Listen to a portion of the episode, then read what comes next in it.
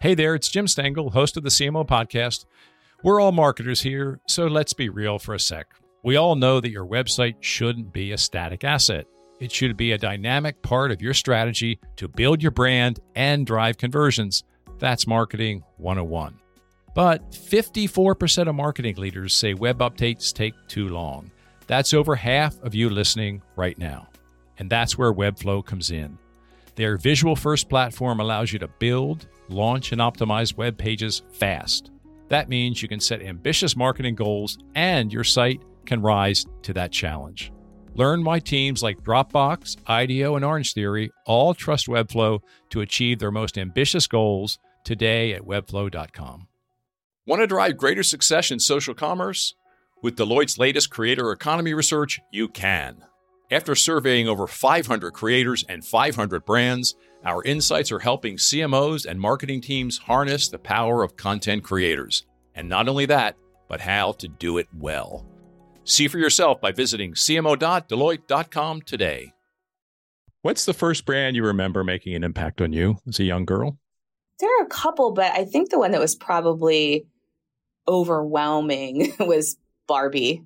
I mean, Barbie was an icon when I was a kid, uh, not only because she was uh, beautiful, but I loved like she had this whole universe, this whole world built around her. You know, she was a homeowner, she drove a great car, she was an entrepreneur, she owned a store, she had all these things. Like it just, it signified for me not just, I think, fun play, but like this idea that the possibilities were limitless. Like however my six year old, you know, or whatever brain processed it, it was it was very, very um, impactful, I think, in that way.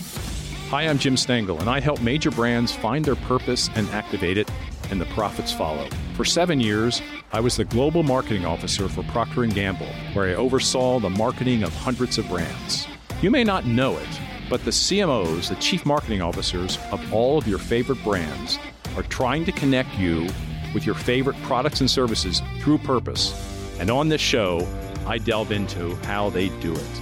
My guest today on the CMO podcast is Jen Kavanagh, the SVP Marketing and Media for the Philadelphia Eagles, one of the most successful and storied teams in the National Football League.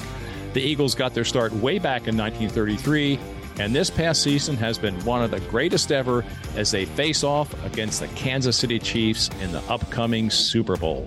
My guest, Jen, has been head of marketing for the Eagles for the past four and a half years. She is responsible for leading the development of the Eagles brand, original content, digital platforms, marketing, and community relations. She also oversees the Eagles Data and Insights business unit, as well as the newly launched international initiatives in Ghana, Australia, and New Zealand, and we'll talk about that.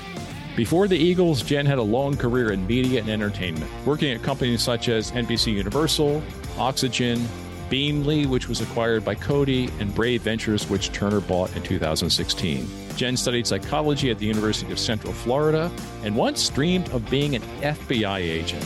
This is my passionate conversation. I'm an Eagles fan with Eagles CMO Jen Kavanagh. Welcome to the CMO podcast, Jen.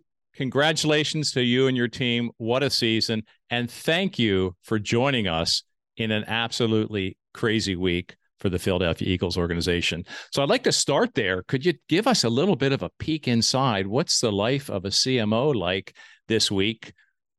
What are your days like? What are your priorities? How different is this from a normal week? Yeah. Well, I can tell you it's incredibly different from a normal week. You know, I joined the Eagles the summer after they won the Super Bowl. So uh, this is my first time going through this process and it's so exciting to be doing it. Um, and I've really been, you know, leaning on my team to sort of guide me. They had, they learned so much the first time that I think having this kind of blueprint has really helped, you know, them teach me and and me lead sort of uh, in return. So I'm just here to make sure that everyone has what they need and get obstacles out of their way and make you know a lot of quick decisions in a short amount of time. Uh, but everyone seems to be doing great, and the energy is phenomenal. I bet.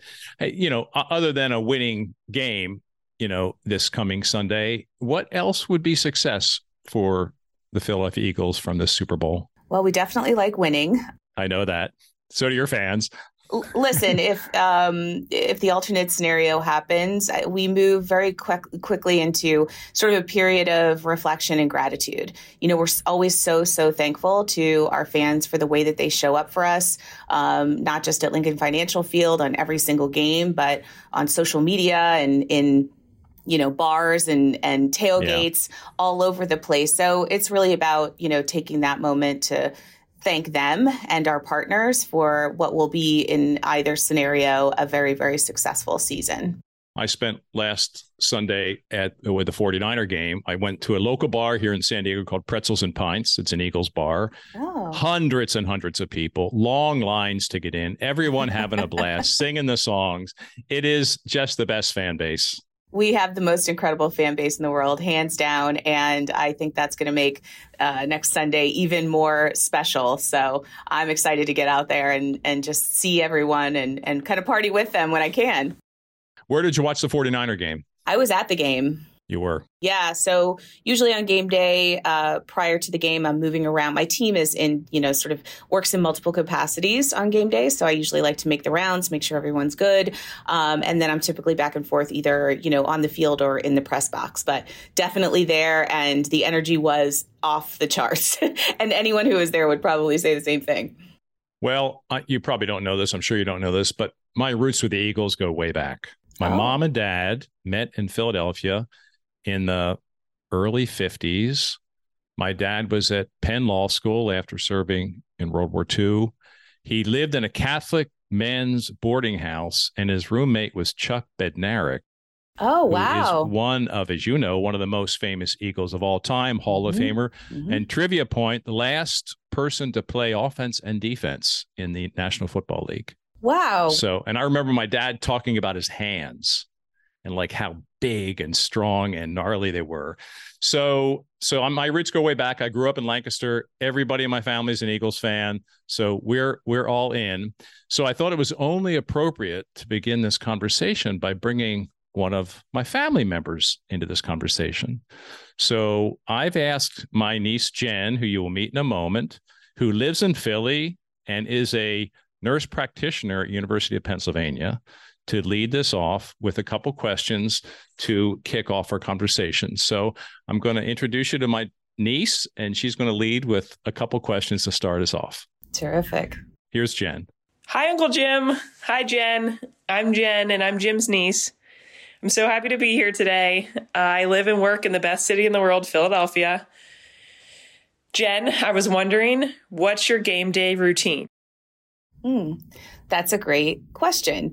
Um, so I get to the stadium usually around four hours prior to kickoff as I said, you know, I oversee a very large team that has different responsibilities on game day that extend from, you know, tailgate pods, bringing our entertainment teams out into the tailgates to entertain the fans, to the activities happening on Pepsi Plaza.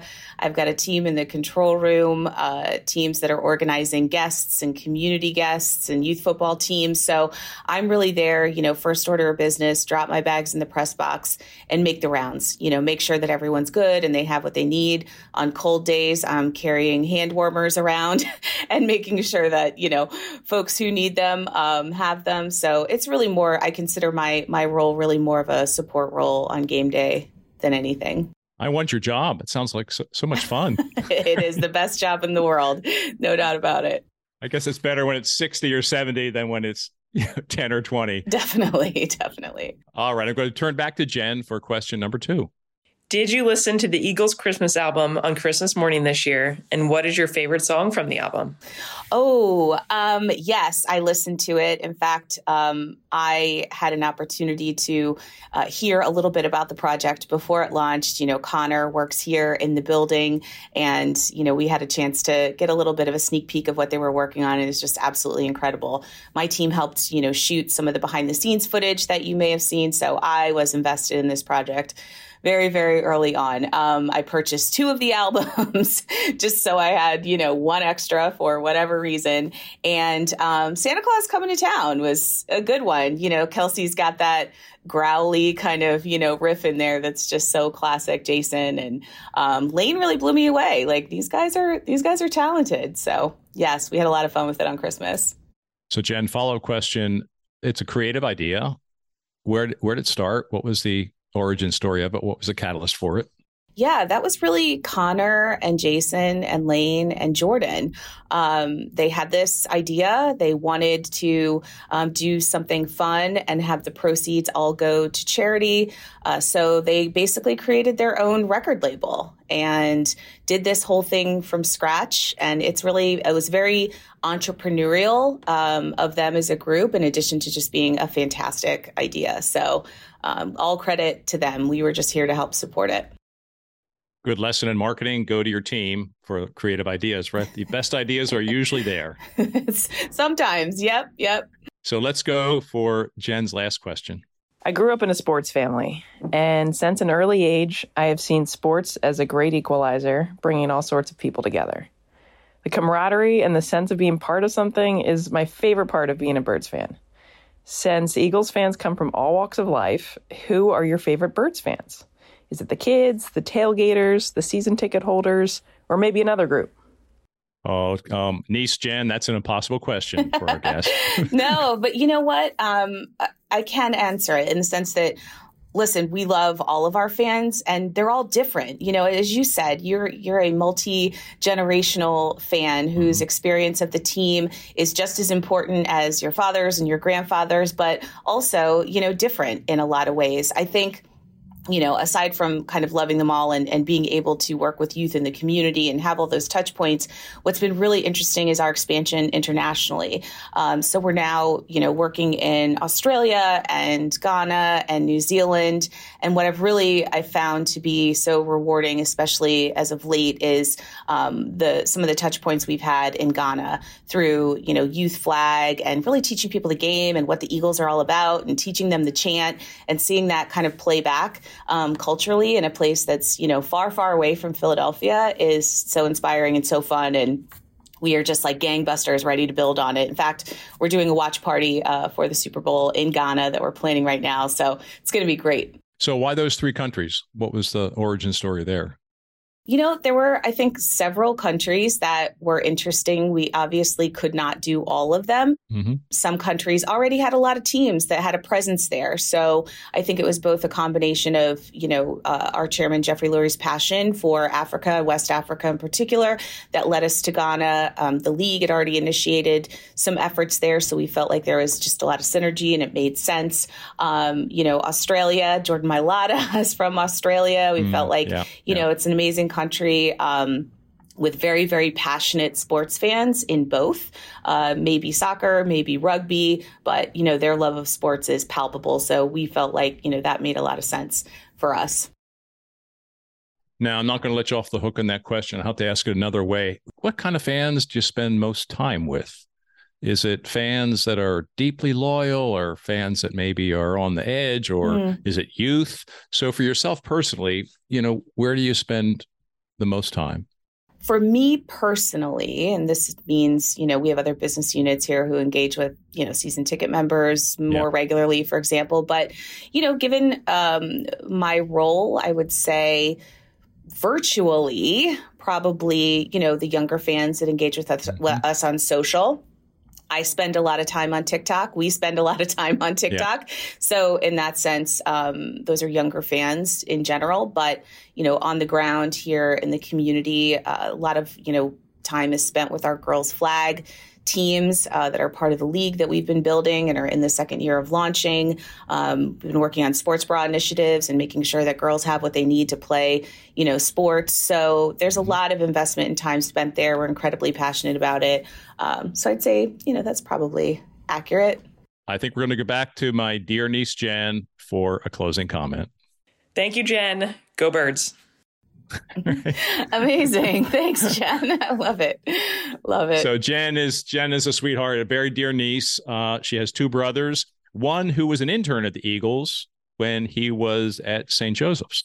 Oh, excellent. And he had a fabulous time, won so many levels. And Jen got married in September in Lancaster, Pennsylvania. She married a wonderful guy named Jake. So, and my daughter's getting married this year. So Jen's going to be coming out to California for that and the whole family. And it's in football season. So we're going to have a Sunday party over at our place to watch the games after the morning after brunch, right? That is incredible. Well, you'll have to send me some pictures and video when you get there.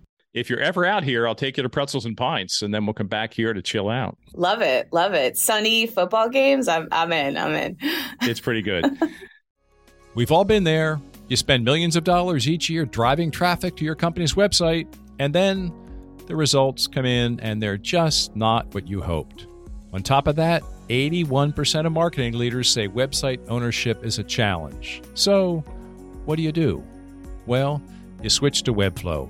Let me tell you why.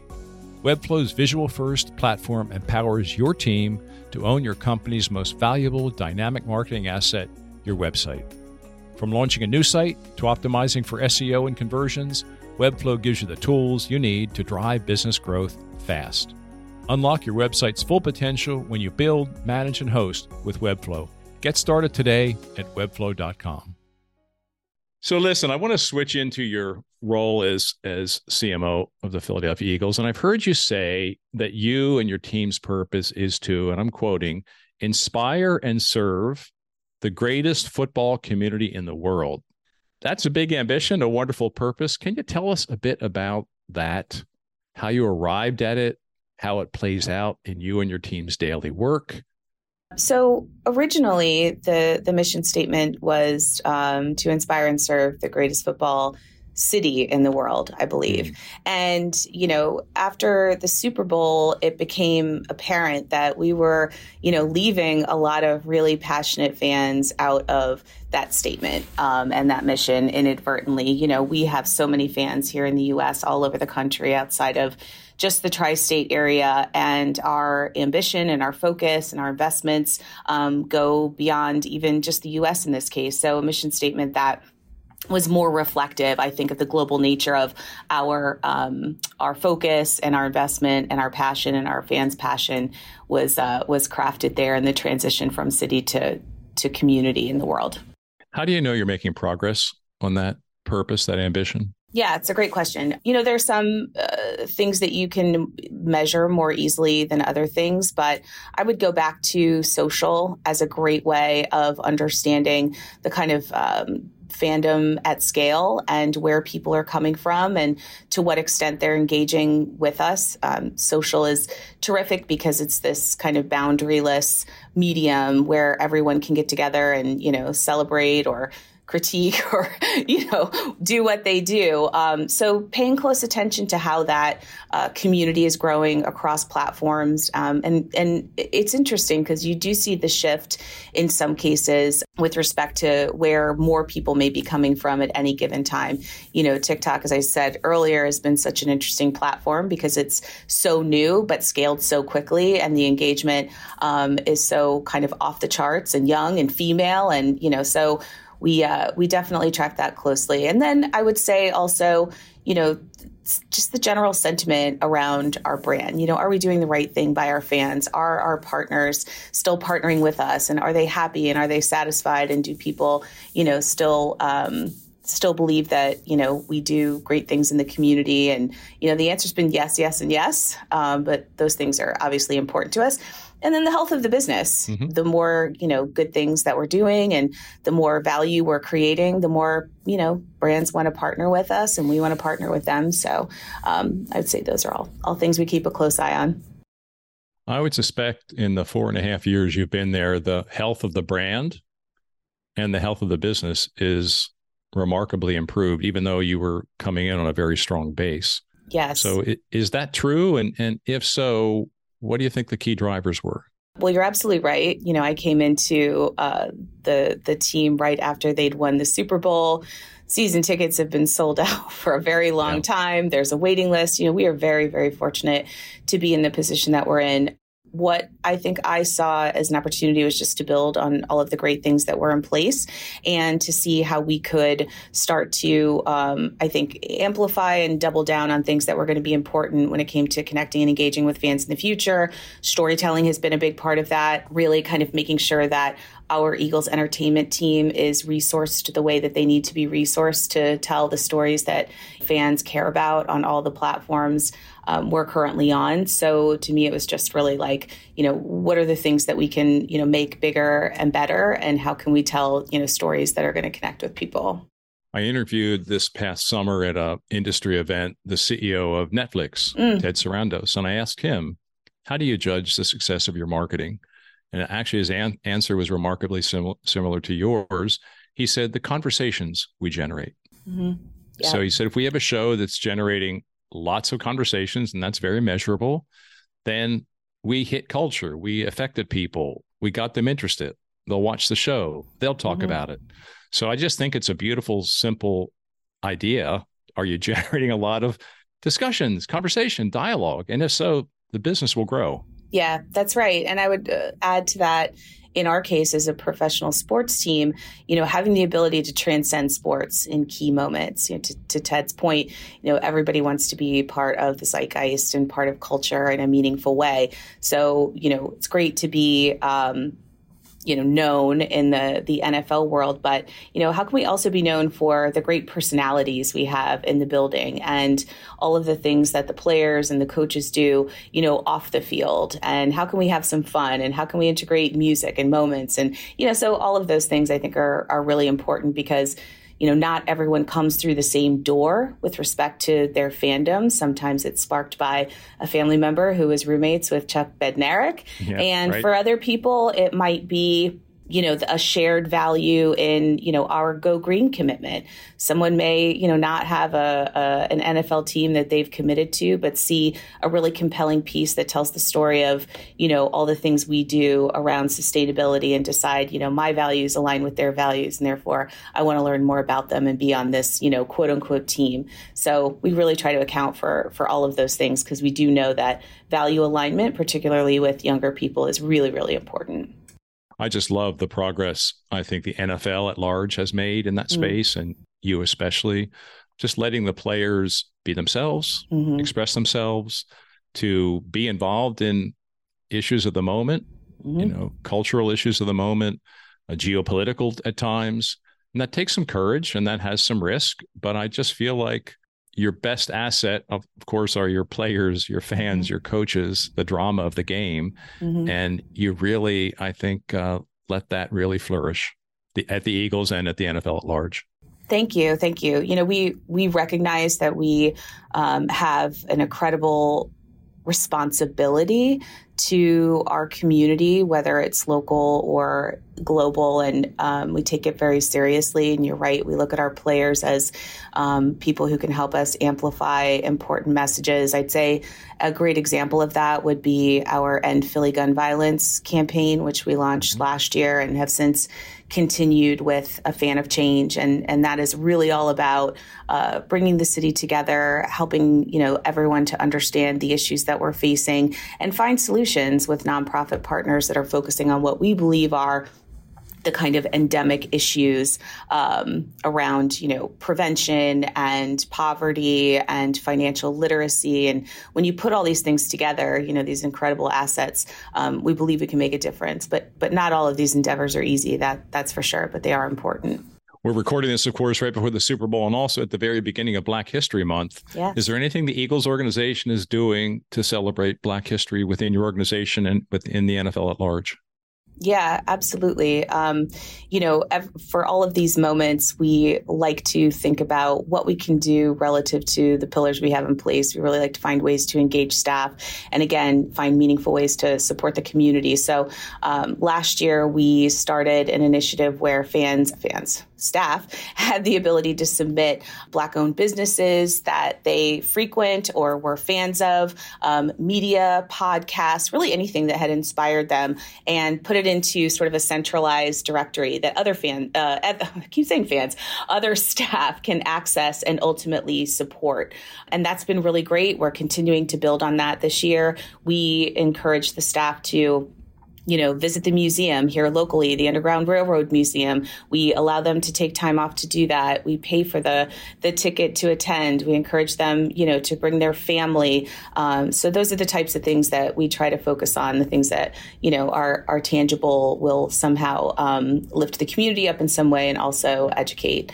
And and your staff too. What a beautiful benefit yeah, they are the ones I would say who help uh, best direct us. You know, we try to create as many spaces for conversation and ideas to flow um, when we, you know, decide ultimately which direction to go. So all of those POVs are included and, and they really help.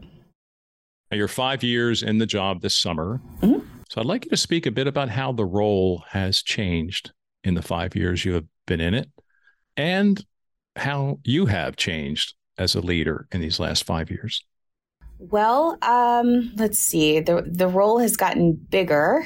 Um, so when I started, I did not have oversight of community relations or our data and insights team. And I've since taken on um, those business units, which has been amazing. So the team's gotten bigger, um, which does make it different. I would say I know a heck of a lot more about football than I did when I started. You know, I came from a media space, I was working in mm-hmm. television, I was working in digital, and I relied very heavily on my team to sort of teach me the way. So, you know, what I know today versus what I knew when I walked in the building is dr- dramatically different. As my husband would say, sometimes looks at me and says, like, who are you? You know, we're watching a game, the fact that I actually understand what's going on. I would say those things are, are pretty substantial. Um, our areas of focus, you know, including international you know the data practice has become so sophisticated because we we completely understand the importance of what data means to smart decision making as well as just better interactions with our fans. So that's um, that's been definitely a, a priority for us and something that was that looked slightly different when I first got here. Now your team is bigger. You have a bigger remit than you did when you came through the door four and yeah. a half years ago. What else about your team has changed? Are there new capabilities? Uh, you talked about data and analytics, and I'm not surprised by that. But is there anything else that, if you looked at the, you know, what your team was great at four and a half years ago and what it's great at today, has that shifted? I would say we've maybe added to it a little bit or uh, deepened some of the areas of expertise, especially in the entertainment team. We hired a TikTok manager. That wasn't a job that existed when I first got here, but is reflective of you know how important the platform is. You know what has been probably the greatest thing that I've seen happen in these five seasons is how integrated the teams have become. Mm-hmm. It, you know, you can be really good at what you do individually as business units and see that play out. But when everyone really works together and more closely and strategizes together and they have you know kind of shared outcomes um, and interests like the output of that is exponentially better. And the teams are so integrated now which was you know uh, one of the primary goals and it, it's made a big big difference. So that doesn't happen by chance and it's a challenge that many cmos have. Mm-hmm. so jen what have you learned in kind of helping establish that culture where we're all in this together, we're integrated, we're one team, one dream, one mission it, it really does go back to the mission, right? So, you know, we are all here for the same purpose. We want to win championships and inspire and serve the greatest football community in the world. And we do it in our own respective ways. And we have our own contributions and our own um, opportunities for growth. But it's really all about bringing people back to a single vision and helping them understand how their contribution um, plays a meaningful role in that.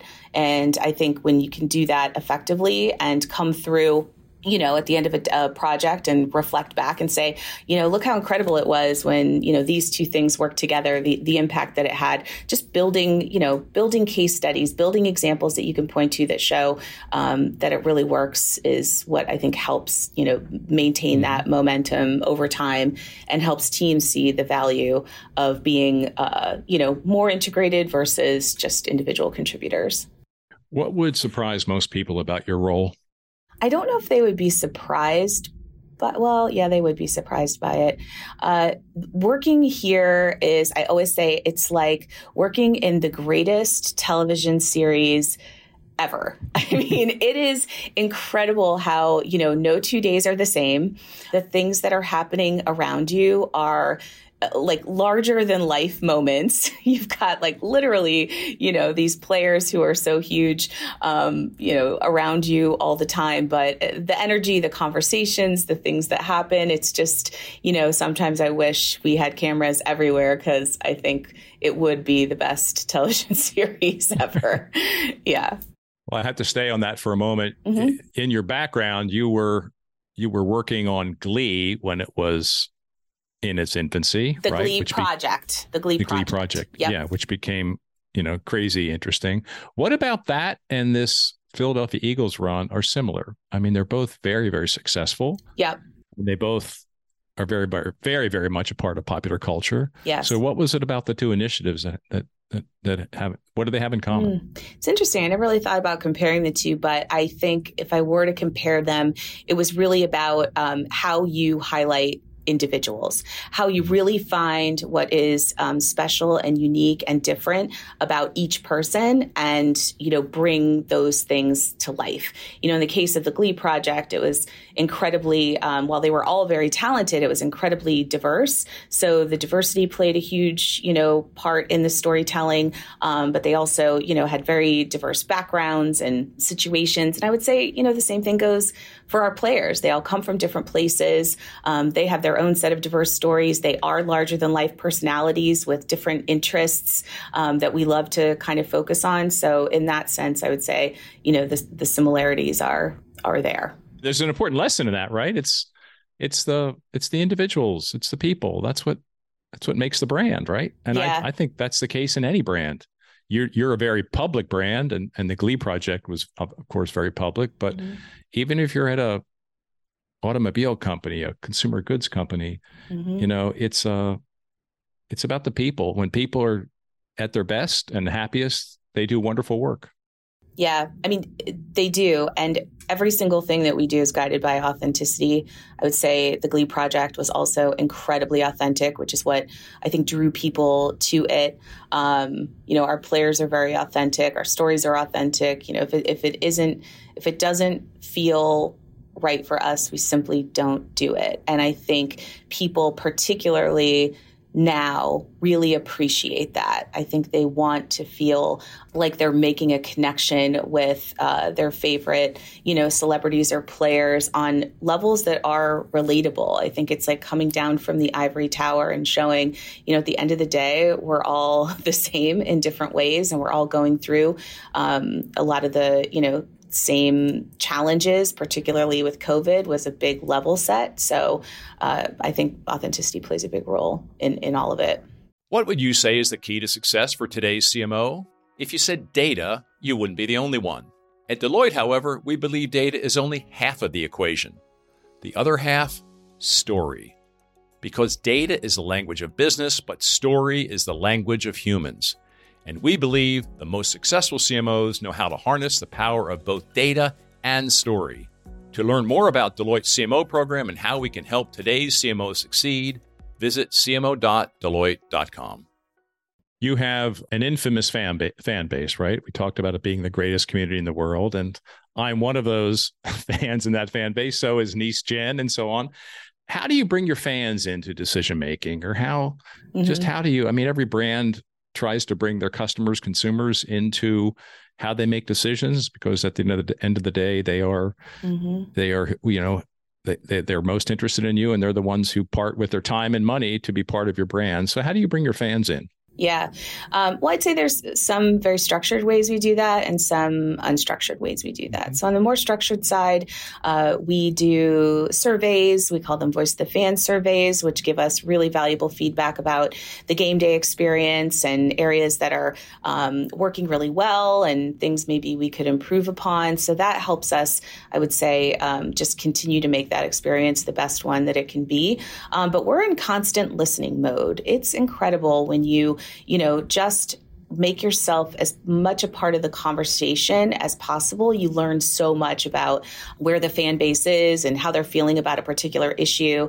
You know, again, I know it always it feels like it all comes back to social, but it is an incredible tool for listening at scale. You know, whatever the um, moment is that we might be in, our fans are you know very candid, not afraid to share what they think, and so we we tend to know where they stand at any given moment, which is terrific and often you know guides our efforts and just make sure you know that we're not we're not missing the mark i think one of the most interesting aspects of your job is that in a way you're a portfolio of brands the mm-hmm. teams mm-hmm. and the mega brand is the and the or the you know the umbrella brand is the nfl mm-hmm. how does that affect how you work I mean, I come from P&G, so if you're working on Pampers, you know, it's part of the P&G umbrella or, or Tide or Olay, and so you know there are some i don't know values principles philosophies that you adhere to yeah and that becomes just part of the culture so i'm just interested in you know as cmo of the eagles how how does that affect you working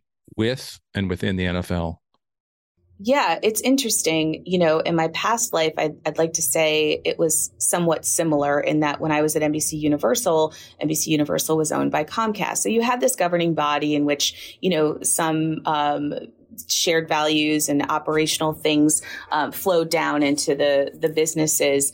Um, in this case, I would say you know it's probably that times ten uh, as far as you know how we work with the league very very close relationships with not even just our counterparts but you know all all of the business units that it takes to get the support that we need to to be successful. And i think a lot of those values um, are seen you know through crucial catch or inspire change you know these things that all 32 clubs galvanize around with the support and amplification of the league to put out into the world to you know encourage people to get that early cancer screening or or, you know, advanced social justice issues. So it's the power of 33 is what we call it mm-hmm. with the league nice. being the 33rd yeah, entity. Nice. Yep.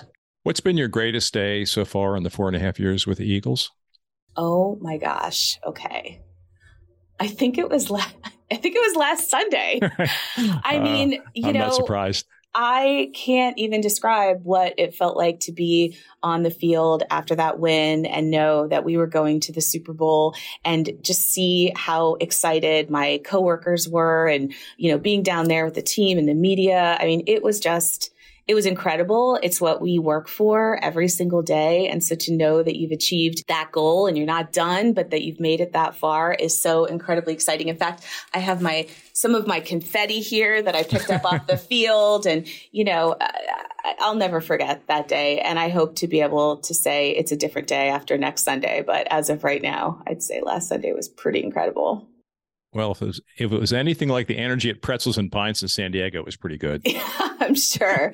I'm sure. That's I love to hear that. That's incredible. The Philly spirit travels well. Let's put it that way. It sure does. It sure does. So, what's the worst day you've had in the four and a half years?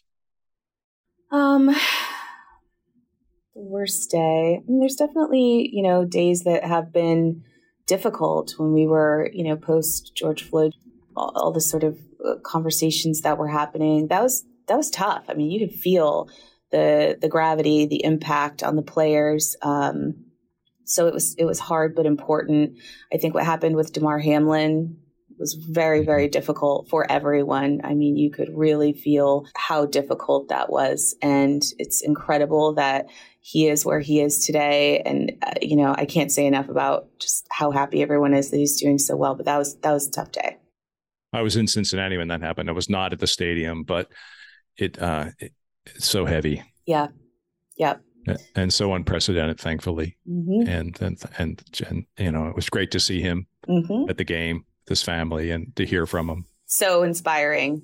And, you know, kudos to the trainer that was responsible for um, just doing all the right things on field that helped him pull through this really says a lot about the caliber of the staff. And it's just, it's incredible. Let's talk for a moment about your career path. Your, your entire career up to this was in media and entertainment, mm-hmm. largely with brands where women were the primary audience. So this is quite a jump. You moved to a different city, a different category, a different business model. So tell us that story. What, what do you think the Eagles management mm-hmm. saw in you, and why did this opportunity appeal to you so much? Well, um, I think I know, I should say, that Jeffrey Lurie values diversity of thought very, very much. So it doesn't surprise me knowing that, that he would be interested in looking outside of football and even professional sports um, for candidates who may be a fit for his vision. You know, and I think and Jeffrey Lurie is your owner for the listeners who are not aware. Correct, correct. So I think the fact that I ended up in the mix um, that had a lot to do with it. In fact, I always tell the story when they called me about the role. I'm like, "Are you sure you meant to call me?" Because I haven't worked a day in sports in my life. I work in pop culture, and they said, "No, no, no. Yeah, we we want to talk to you. You're you're an out of the box candidate, but we'd mm. love to you know get to know you." So I did, and I I think I went into it both really really excited and also um what's i don't know what the word is It was it fearful but like concerned that I, I, could could i do this job you know I, I, had this perception that if you worked in sports you had to have majored in sports management you were probably a collegiate athlete and you're obsessed with sports and that's the only way that you can be successful. And the more i had a chance to talked to Jeffrey and my boss Don and um, the incredible people who are now my colleagues, I realized, and this is just my own uh, mental framework, that it's all a reality show. it's really all a reality show. You know, you have a season, you have an off season, you have talent, you have storylines, yeah. you have fans. I mean, it's just so similar. It, it all puts storytelling at the center. But the minute I kind of made that mental connection, I was like, oh yeah, you know, yeah, I've got a lot to learn, but yeah, I think I can, I think I can do this. I have to tell you, I was out yesterday morning visiting with Jill Ellis at mm-hmm. the San Diego Wave, which is, you know, the, in their second year yeah. in the NWSL. And I told them I was interviewing you tomorrow for the podcast, and they were so happy oh. to hear that there is a woman yeah. who is CMO of the Eagles, and they can't wait to listen to the episode.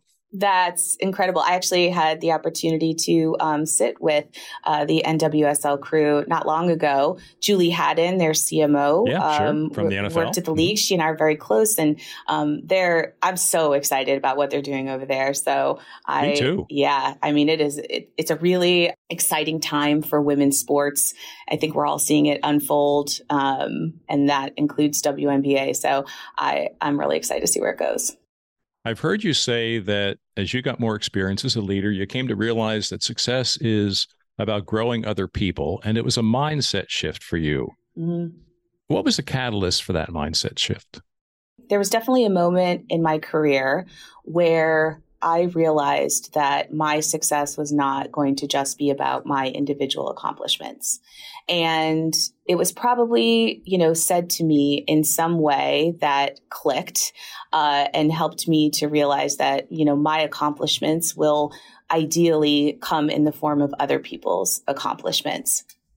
And once I embraced that idea, um, it was very easy to switch modes and, you know, understand that my leadership was about providing inspiration and support and resources and all the things that they need to be their you know their best selves and see growth paths and um, really shine. And uh, it's working so far. I mean i have an incredible team. I don't take all the credit for them certainly. But um, as a leader you know that mindset shift has i think played a big role in um, my career and, and how i show up for work every day.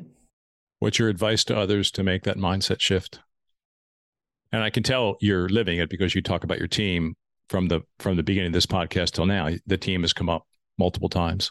Yeah, it's it's kind of like a sports analogy in a way, not to be mm-hmm. corny because we're talking about sports, but I do, you do feel like a coach. I feel like a coach and you understand that, um, without the team and without the team having what they need to perform at the highest level, you don't have much, right? Everything else sort of falls to the wayside. So how do you focus your time and your energy and your investment on ensuring that the team has what it needs to be successful? And then it was like, oh yeah, if you take the players off the field, you know, you don't have a team and it's you know not totally dissimilar um, in a, in the business sense so but I think culture plays a big part of that as well. This culture supports that idea. You know, I'm sure that there are cultures that, you know, maybe uh, celebrate individuals more than they do teams. I, I don't mm-hmm. know. And I yeah. think everyone has to decide what type of culture suits them the best. Um, but this one is definitely about being a team.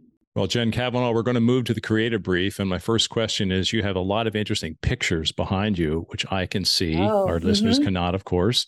Could you tell us sort of what is decorating your office? I see Bradley Cooper for one. Yeah. So, what, what is decorating your office and why? Sure. Uh, so everything you see here, so you've got Bradley Cooper, who's a huge fan. He comes to our games. Uh, he and Jeffrey are, are quite close. Um, we've got, you know, President Bush, GW, uh, when he visited for one of our salute to service games. But all of these pictures and some of the ones that you can't see, mm-hmm. um, our championship moment from 2018, Malcolm Jenkins uh, engaging with a young fan and signing a ball. It was really for me when I had the opportunity to think about what I wanted to put on the walls. Um, they were like the moments that commemorated my first season and meant the most to me. So uh, it'll be, they'll get a refresh soon. You know, COVID meant that there wasn't a lot of mm-hmm. Going on in here, but um, I try to keep what's up uh, as reminders and reflections of just like all the incredible things that I get to be a part of or that I got to work on. Well, it's your mission on a wall, right? It is. It is. Yep. Absolutely right. What does it's a Philly thing mean to you? What does it mean to you? oh my gosh. It's um it to me it's nostalgia. It's uh, my upbringing. It's uh, it's part of my soul. There you and, go. You know, it's we talk about Philly stuff all the time in my family. It just is. It's it's just in the air. That's right. So it's life. It's yeah. life. I, I think that's right. And I, I say that because it's a Philly thing means different things to different people, but means like literally means so, so, so, so many different things. Um, I think that's why we love it and seeing, you know, just how people are portraying what a Philly thing is for them is like just it's rich. It's so it's so great, but you're right. It can be everything from, you know, just family memories of watching games together to, you know, how you pronounce Wooder. possibilities are endless. Or coffee. Or coffee, yeah, exactly. We'll have a cup of coffee and talk about it. totally. What's the first brand you remember making an impact on you as a young girl? There are a couple, but I think the one that was probably overwhelming was Barbie. I mean, mm-hmm. Barbie was an icon when I was a kid, uh, not only because she was uh, beautiful, but I loved like she had this whole universe, this whole world built around her. She was a homeowner. She drove a great car. She was an entrepreneur. She owned a store. She had all these things. Like it just, it signified for me not just, I think, fun play, but like this idea that the possibilities were limitless. Like however my six year old, you know, or whatever brain processed mm-hmm. it, it was, it was very, very, um, impactful, I think, in that way. Can't wait for the movie, right? This is the year of the movie.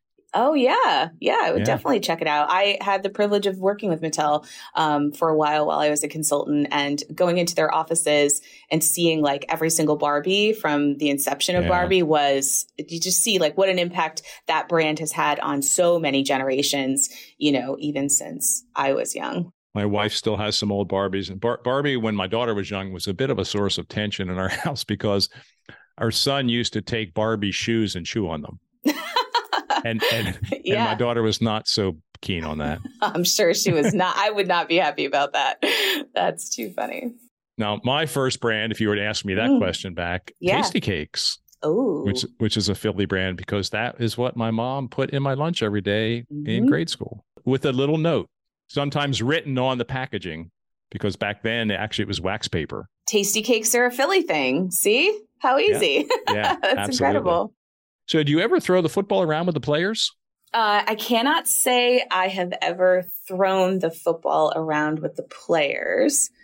No, I haven't no. done that, but we're like, you know, we're a close knit organization. We all work in the same building together. We eat in the same cafeteria.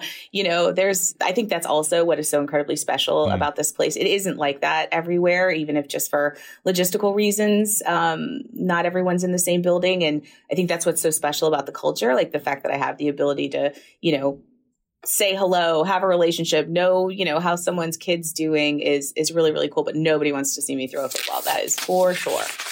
You are a self-described foodie. How have your food and drink rituals changed since moving to Philly? Oh my gosh. Okay. Philadelphia has the most incredible food scene. And I know everyone knows that now, uh, but I don't think I knew that when we mm-hmm. first got here. And, you know, working in New York for so long, also so many incredible restaurants, but I just find um, the food, the, the concepts that are coming into the city, the chefs who are so passionate about this city, it, it, it really is incredible. Like I, could eat my way through this city for the next, I don't know, however many years. But um, that was like really, you know, COVID was a bummer uh, for obvious reasons, but it kind of happened just as I felt like I was getting to know the city better. And um, so I'm full force back on that plan and, you know, just visiting as many places as possible because, yeah, it's, it's incredible. You need to meet my, you know, Jen's brother, Bob, who was an internship at the Eagles, is yeah. getting married this summer, and his fiance has an Instagram account uh, Philly special where she just started by taking pictures of food at the great restaurants of Philadelphia, and she has quite a following now. Oh, that's so cool. So check her out. Check her out for for something. You probably don't need any more ideas. If somebody asked me what I'd be doing if I wasn't doing this, I might be a food blogger, but I, I wasn't sure I would know how to answer that question until you just said that. That sounds like a dream job. Yeah. yeah. Well, you should meet her, and I can arrange that. okay, I'd love to. That'd be great. Who has been your most influential mentor thus thus far in your career? I am incredibly fortunate to have very strong, successful women in my family who have guided me um, from you know a young age and and sort of impressed upon me. I think the basics of what it means to be professional, what it means to work hard, what it means to keep promises, what it means to have a reputation and a, bra- a personal brand. Um, so that and they continue to inspire me and and are people that I lean on. But I also I've had so many. I call them like micro mentors along the way, just these people that I knew that I leaned on at specific moments in time for help on a specific issue that I knew they could really help me with. Maybe it was a um, considering a, a a new role or a salary negotiation or a tough conversation with a staff member or a boss.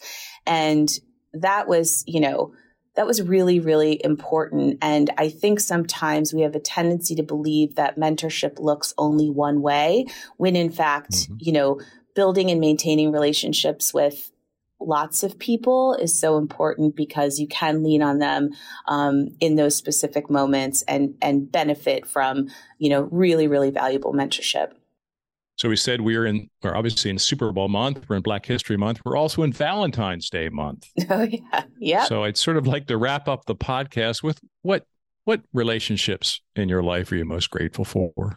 Oh my gosh, um, so many. My husband, first and foremost, he is uh, just incredible. Um, we'll be married not this year, but next year for twenty years. Um, he's been uh, just so supportive of everything that I've wanted to do professionally.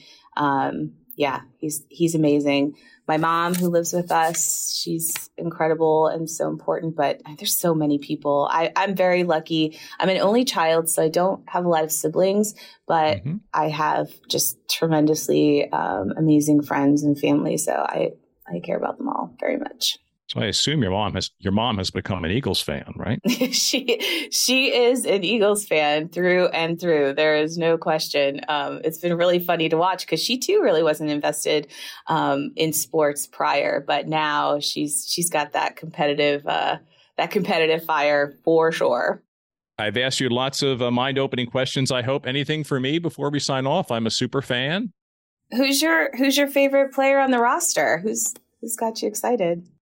Well, I have to say Miles Sanders because I met my wife at Penn State, and Penn State kind of got me to P&G. So we both have a lot of affection for the Nittany Nation, and we're very proud of Miles Sanders, and I follow him, and uh, obviously Saquon at the Giants as well. But but yeah, I'm rooting for Miles all the time. But there are a lot of players in your team who I love, and uh, and yeah. So, but I'd have to say Miles. So, what I love about that answer is you sort of proved my my point earlier, which is not everyone connects with players based on the X's and O's. You connected with Miles based on, you know, a shared passion for Penn State. And that's what I love about this. Like, there's so many things that could, you know, be the thing that connects you to the team or a player. Um, that's cool. And he's about the team and he brings it every week and he's just great. Wonderful. Yeah, yeah, he's great. But you have an exciting, yeah, it's you know an exciting team. It's a Philadelphia team. It's full of heart. Mm-hmm. It's full of grit. It's full of teamwork. It's mm-hmm. full of energy. It's full of spirit. So uh, they're going to win. You can't say that, but I can say that. what are you going to be doing on Super Bowl Sunday? What is what does your uh, game day look like? Oh golly, it's really good. Uh, I'm out in California now, and I'm going skiing this week with my daughter, who is getting married this year. So we're doing a father-daughter ski trip up to Canada. Great. And we're coming back on next Saturday. So, and we're going to have uh, a bunch of her friends and her fiance's friends over at the house and we're just going to all get together and watch the game and have a blast. And obviously, I'm I also watch the ads, mm-hmm. so I'll be watching the ads carefully. And my team and I will be tweeting and sharing stuff. And it's a it's a big day for us on Twitter. A lot of people, you know, are interested in what we have to say about what's going on in the ad mm-hmm. ads. So I'll be really all in for about four hours on the game and the ads. Love it, love it. Yeah, for some people it's the Super Bowl, other people it's the Rihanna concert. Just depends. Great. I love it all. That's right. I love That's it right. all. Well, Jen, this has been wonderful. Just a wonderful conversation. Hope to see you sometime. Share a tasty cake, a cup of coffee, or something in Philadelphia. I get by there a lot because I have lots of family still there.